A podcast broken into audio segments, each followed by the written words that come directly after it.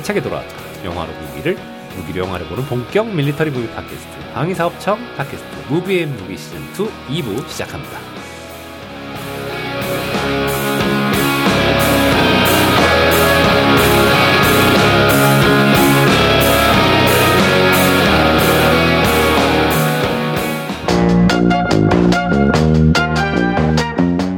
네, 반갑습니다. 저는 황영진이고요. 우리 네. 한길 작가, 한길 작가님, 우리 개동영 연구관님 모셨습니다.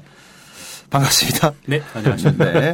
아, 전쟁사의 한 획을 그은 무기체계. 해상과 정밀 유도 무기 중심으로 어, 훑어오고 있는데요. 지난 1부에서는 고대 중세부터 시작해서 세계대전까지 이야기를 나눠봤습니다.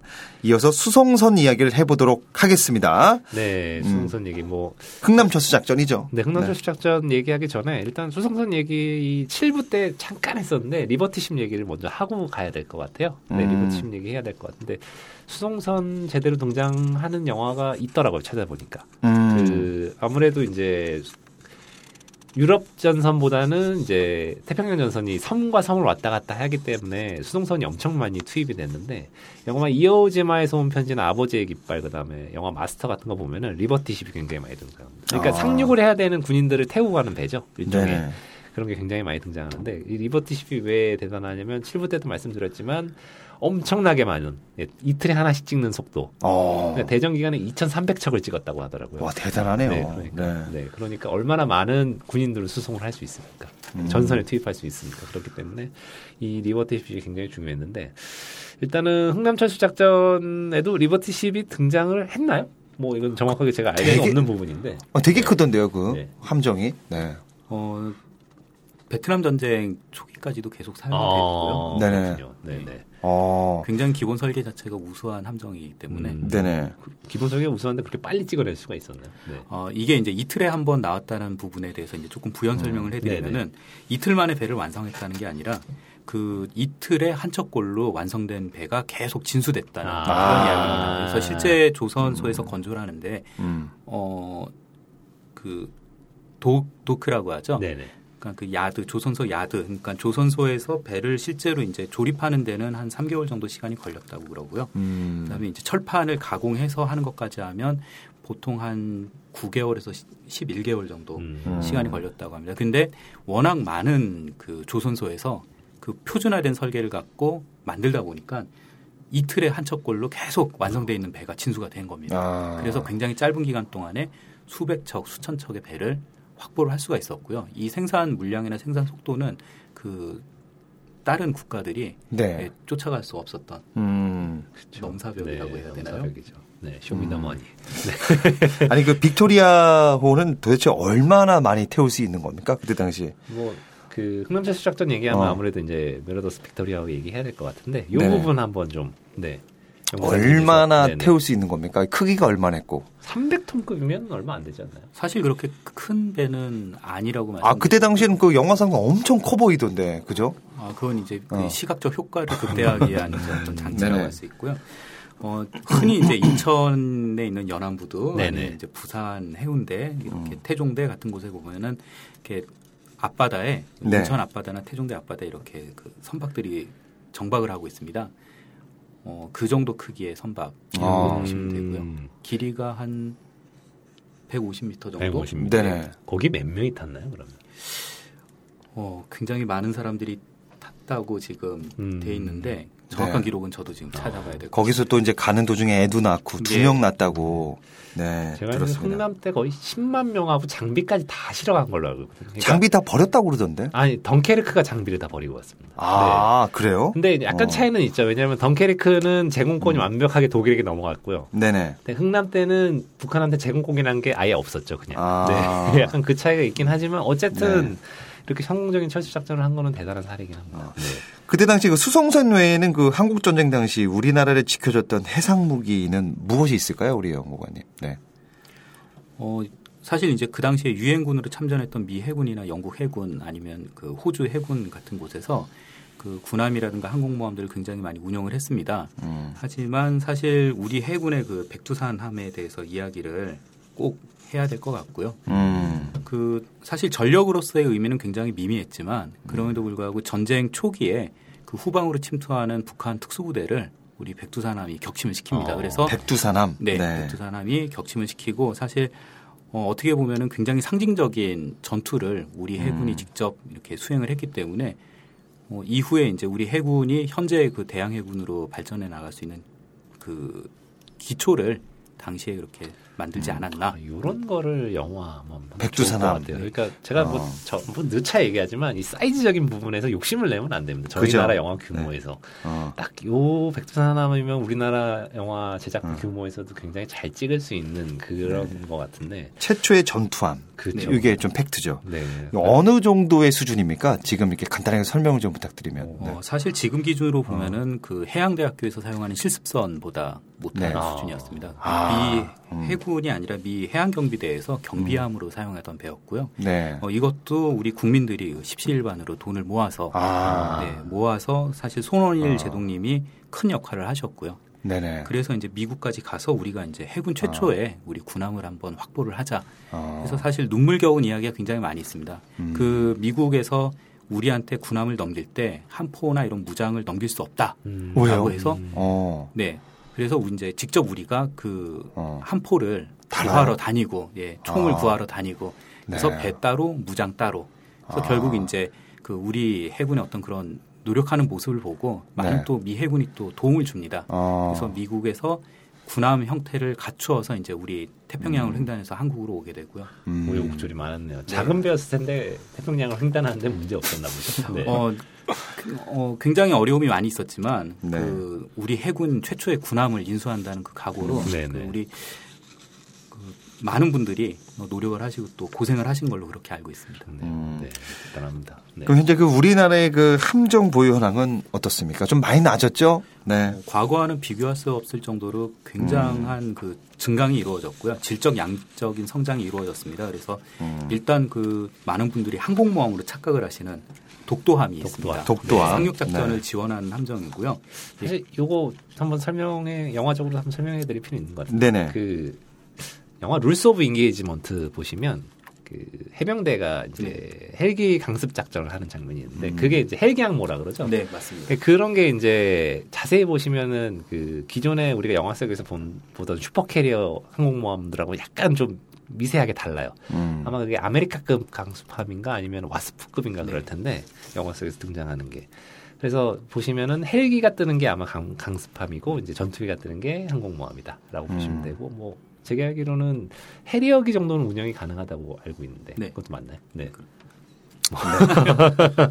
어, 그렇습니다. 어쨌든 영화 속에서 그렇게 네. 나오니까 그런 차이가 있는 거를 알고 영화를 음. 보시면 또 재밌으실 겁니다. 네. 네. 독도함 또 있고. 네, 있고 네. 그다음에 이제 현대 군함의 이제 총알이라고 할 수 있죠. 그 이지스. 이지스함. 이지스. 요 있어야 돼요. 네. 네. 이지스함은 이제 영화 Battleship에 제대로 네, 나와 어, 맞습니다. Battleship. 네. 네. 그래서 사실 어. 그 비하인드 스토리가 있는데요. 영화 Battleship 같은 경우에 네, 네. 원래 그 한국 해군을 이제 파트너로 음. 삼았답니다. 시나리오 작가가. 아. 근데 문제가 그 우리 이제 Battleship에 등장하는 미 해군 주인공들 계급이 소령 중령 이렇게. 되는데 우리 해군 같은 경우에는 보통 대령님이 이제 대령 계급을 갖고 계신 분이 함지휘를 하시거든요. 아. 그러면은 영화상에서 봤을 때 이 계급이 서로 안 맞으니까 음. 아. 그래서 어쩔 수 없이 일본 일본에서 그래서 네, 공고급 그래서 공고급이 네, 나오는 공고급으로, 건 네. 넘어갔던 네. 그런 비하인드 스토리가 있습니다. 그렇군요. 네.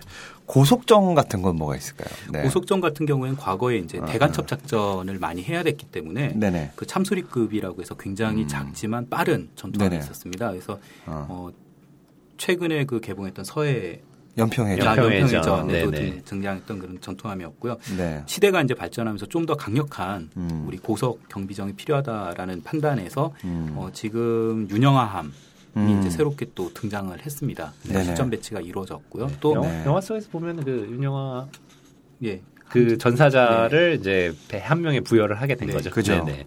네. 그리고 이제 보다 이제 성능을 어. 강화한 이제 그 후계 음. 전투함들이 또 계속 등장을 하고 있습니다. 네.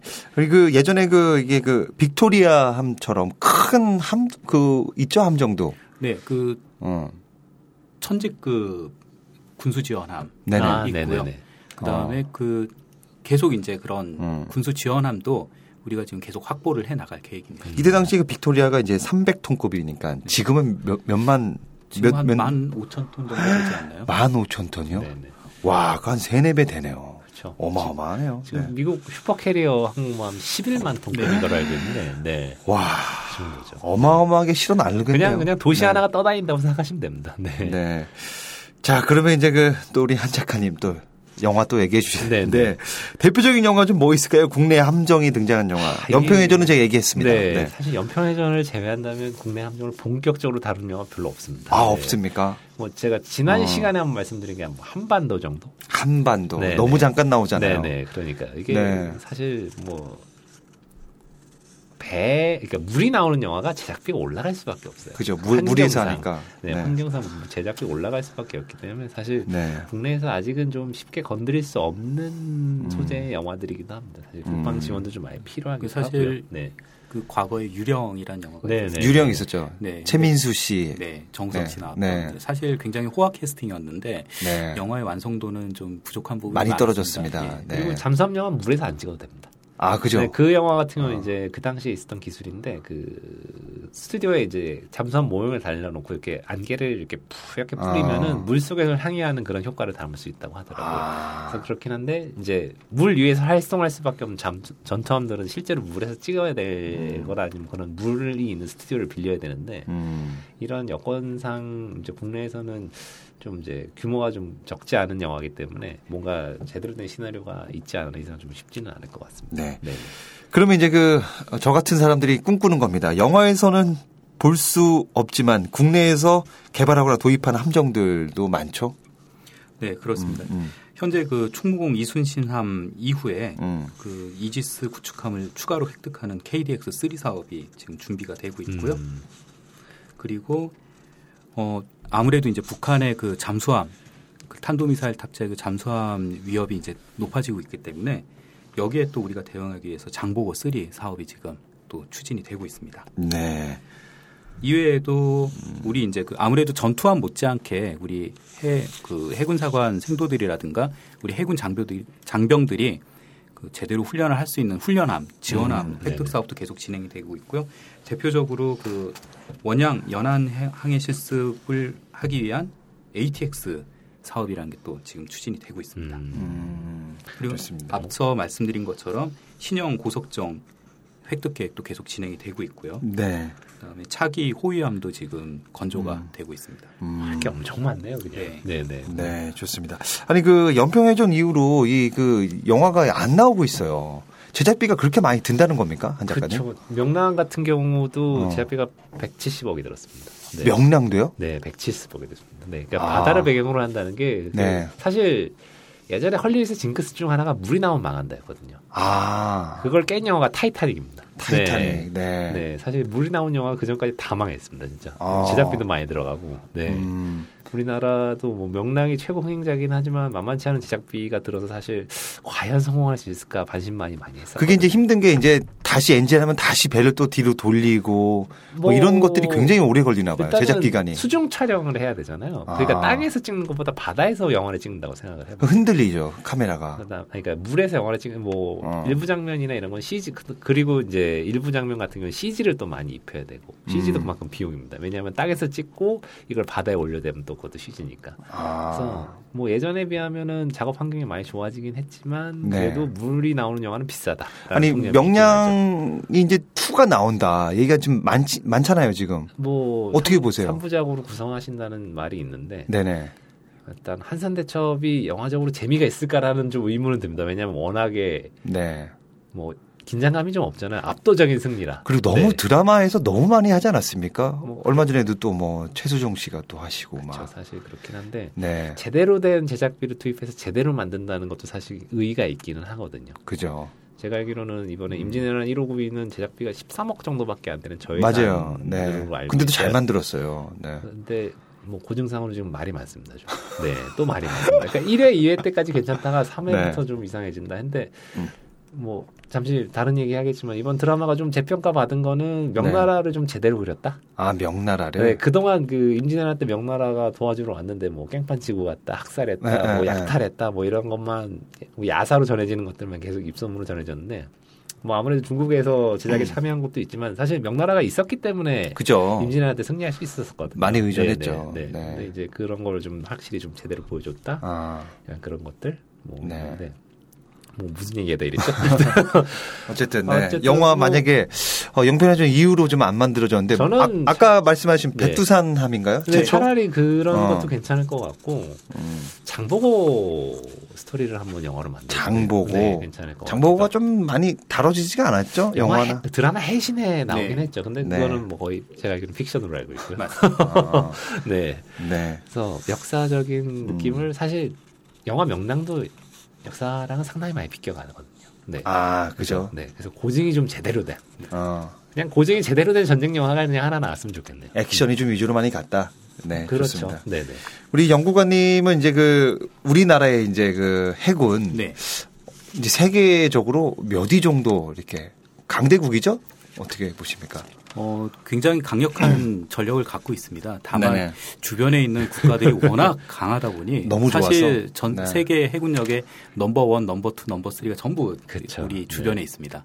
아, 아니 영국 아닌가요? 아니, 첫 번째. 영국은 이제 영국은 사실 그 동안에 전력이 많이 감축이 됐고요. 네. 사실 그 가장 강력한 해군력을 갖고 있는 나라는 역시 미국이고요. 미군. 네. 그리고 그 다음이 중국? 아닙니다. 일본입니다. 아, 일본이에요? 네, 일본이 굉장히 강력한 해상력 을 갖고 있고요. 자유대 아닙니까? 네, 네. 맞습니다. 뭐 이렇게 세게 갖고 있어요? 어, 아무래도 이제 섬나라라는 이제 지정학성 특성이 네네. 네. 어, 우리는 3면을 지키면 되지만 일본은 그죠. 4면을 다 사면을. 지켜야 되니까. 네. 네, 그래서- 그 다음이 중국이죠? 네, 맞습니다. 아, 중국, 러시아 다 나오죠. 네. 네. 사실 우리나라 띄어서 뭐 아프리카 이런 데 갖다 놓으면은 어, 바로 어, 그냥- 일등이죠. 네, 네. 네. 대륙 정복할 수 있습니다. 좋습니다. 자, 이제 그 오늘 이제 전쟁사의 한 획을 그은 무기체계 두 번째 시간을 가졌는데 어 7회, 8회 뭐 예전에 했던 그 고대 무기부터 쫙 거슬러 왔는데 우리 한 작가님 네. 어떻게 보십니까? 좀 예전 무기, 지금 무기 뭐 어느 게 더 이제 영화적으로 메리트는 있으세요? 각자 시대의 매력들이 있죠. 사실. 근데 중요한 거는 메리트라기보다는 제가 뭐 누차 말씀하지만 영화적인 픽션하고 그 역사적 사실을 다루는 고증하고의 그 줄타기를 잘해야 된다고 봐요, 사실. 그러니까 네. 영화적 재미도 살리고 그 당시에 가지고 있었던 특징들도 잘 살릴 수 있는 영화들 음. 그런 영화가 계속 이제 밀리터리 팬들한테 계속 그 뇌리에 남는 그런 영화가 되지 않을까 싶습니다. 네. 그 개인적인 질문인데 엑스컬리버는 허구인가요? 진짜인가요? 아 그거는 그뭐 실존했던 인물이 덕지 덕지 덕지 덕지 붙어서 신화가 네. 됐다. 뭐 어. 유럽 신화의 거의 뭐 끝판왕이잖아요, 사실. 네네. 그래서 이솝 뭐뭐 이야기 같은 건가요? 이솝 우화랑은 좀 다른 개념이긴 하죠. 사실 북유럽. 신화의 끝판왕이긴 한데 음. 이게 영화로도 많이 나왔습니다. 그래서 뭐 어. 존 보어맨 감독의 엑스칼리버도 있고 아니면 King 뭐 아더왕이 정말 실존 인물이다 싶은 음, 음. 느낌으로 구성한 영화가 2004년에 King Arthur란 작품이고요.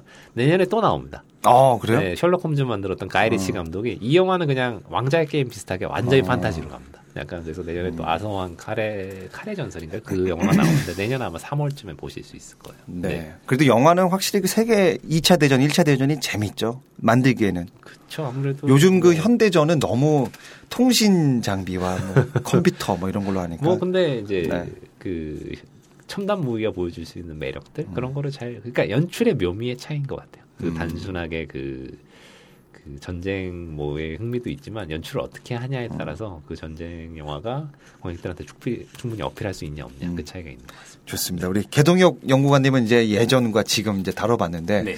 어떤 게 더 이제 좀 약간 정이 좀 가시고 뭐 그러세요? 아무래도 고대 어. 무기 쪽이 좀더 음. 정감이 가지 않겠습니까? 그 막 60cm 되는 그 창 뭐 이런 게 더 66m. 6m. 네. 아, 그게 더 60cm. 정이 갑니까? 아무래도 네. 그 무기 체계의 발달을 쭉 살펴보다 음, 음. 보면은 이 사람이 왜 싸워야 하는지 음. 그리고 싸, 저, 어, 적과 싸움에 임해서 어떻게 하면은 적을 이길 수 있는지 이런 고민한 흔적들이 엿보입니다. 그래서 사실 최초의 무기는 돌멩이와 몽둥이에서부터 시작이 됐는데 그죠. 그 현재 사용되는 무기들은 그 돌멩이와 몽둥이를 전부 개량해서 음. 좀더 멀리, 좀 더 강하게 어, 이런 이제 개념들이 접목된 네네. 무기들이거든요. 그래서 그런 어떤 무기의 발전 과정이나 원리들을 살펴보다 보면은 아무래도 처음 최초 등장한 무기들이 좀더 음. 어, 단순하고 무기 그 자체의 어떤 기능이라든가 의미가 네. 더 크지 않을까 음. 네, 생각을 하고 있습니다. 네, 좋습니다. 이제 어느덧 이제 시즌 2 8회까지 왔고 이제 마무리를 좀 해야 될 건데 아, 우리 한 작가님 네. 8회 동안 하시면서 그리고 이제 뭐 시즌 1, 2까지 하시면서 어떠셨는지 뭐 소감 좀 한번 또 아, 뭐, 재밌고요. 또 네. 투어 하시면서 또 퀴즈 왕도 하시고 아, 네. 여러 일들도 많지 않습니까? 뭐 여러 가지 일들이 있었는데. 뭐 네. 좀 아쉬운 거는 이제 소재적인 부분이 이제 시즌 2까지 오니까 네네. 어떤 영화를 해야 될지 고민이 좀 아, 많이 아. 되더라고요. 시즌 1하고 겹치는 부분도 좀 많고. 네. 만약에 시즌 3를 하게 된다면 음. 조금 더 어떻게 볼까요? 그러니까 한국 영화가 좀 한국 많이 영화, 만들었으면 한국 좋겠습니다. 영화도 많이 만들어지고 아니면은 영화 한 편을 좀 제대로 파보는 것도 괜찮을 것 같고. 어. 네네 뭐 그러면은 재밌지 않을까 싶습니다. 네. 아, 저는 개인적으로 그 이 무비 앤 무기 하면서 네. 아 정말 그 시- 영화와 이 실제 무기는 차이점이 있구나. 하지만 점점점 무기가 영화화되고 있구나 느꼈습니다. 음, 저는 뭐 아이언맨도 그렇고 이게 뭐 날지는 않겠지만 곧 현실이 되지 않을까. 그리고 우리나라 그 국방 체계도 강력해졌구나. 이 방위 사업청에 많은 힘을 좀 실어줘야겠구나 하는 생각이 듭니다. 어떻게 보십니까, 우리 연구관님? 네. 맞습니까? 네, 아무래도 이제 그 우리가 자주국방이라는 그 휘호 음. 아래 어 지금까지 이제 많은 무기들을 이제 국산화를 시켰고 또 그죠. 우리 선으로 이제 만든 명품 무기들을 또 해외에 네. 수출도 하고 있는 상황입니다. 예전에 정말 너무 힘이 없어서 금방 또 나라가 막 점령당하고 그랬잖아요. 네, 그렇죠. 그렇습니다. 네. 그럴 일이 없으려면 국방에 좀 충실해야 되지 않을까. 네, 네. 그렇습니다. 좋습니다. 아, 그 예전에 이제 우리나라의 그 무기 체계를 보면 정말 한숨만 나왔습니다. 근데 이제는 좀 달라진 우리나라의 그 위상을 좀 볼 수 있었습니다. 어쨌든 그, 어, 무비앤 무기, 우리나라 좀 강력한 무기가 있길 좀 바라면서. 아, 저는 국회의사당에서 태권브이는 안 나오는 걸로 결론을 좀 짓도록 하겠습니다.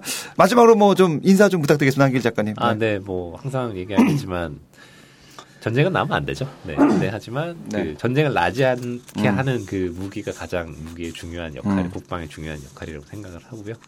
어, 무기의 무기 하면서 다시 한번 국방의 중요성, 평화의 중요성 많이 음. 네. 깨닫고 갑니다. 네. 좋습니다. 우리 그 연구관님 너무 감사드리고요. 어, 우리 한 작가님 너무 너무 고맙고요. 감사합니다. 시즌 3에 돌아올지 안 나올지는 모르겠지만 어쨌든 시즌 2까지 들어주신 여러분들 다시 한번 너무 너무 감사의 말씀 드리겠습니다. 인사드리겠습니다. 무배무기 여기서 마무리겠습니다. 감사합니다. 감사합니다.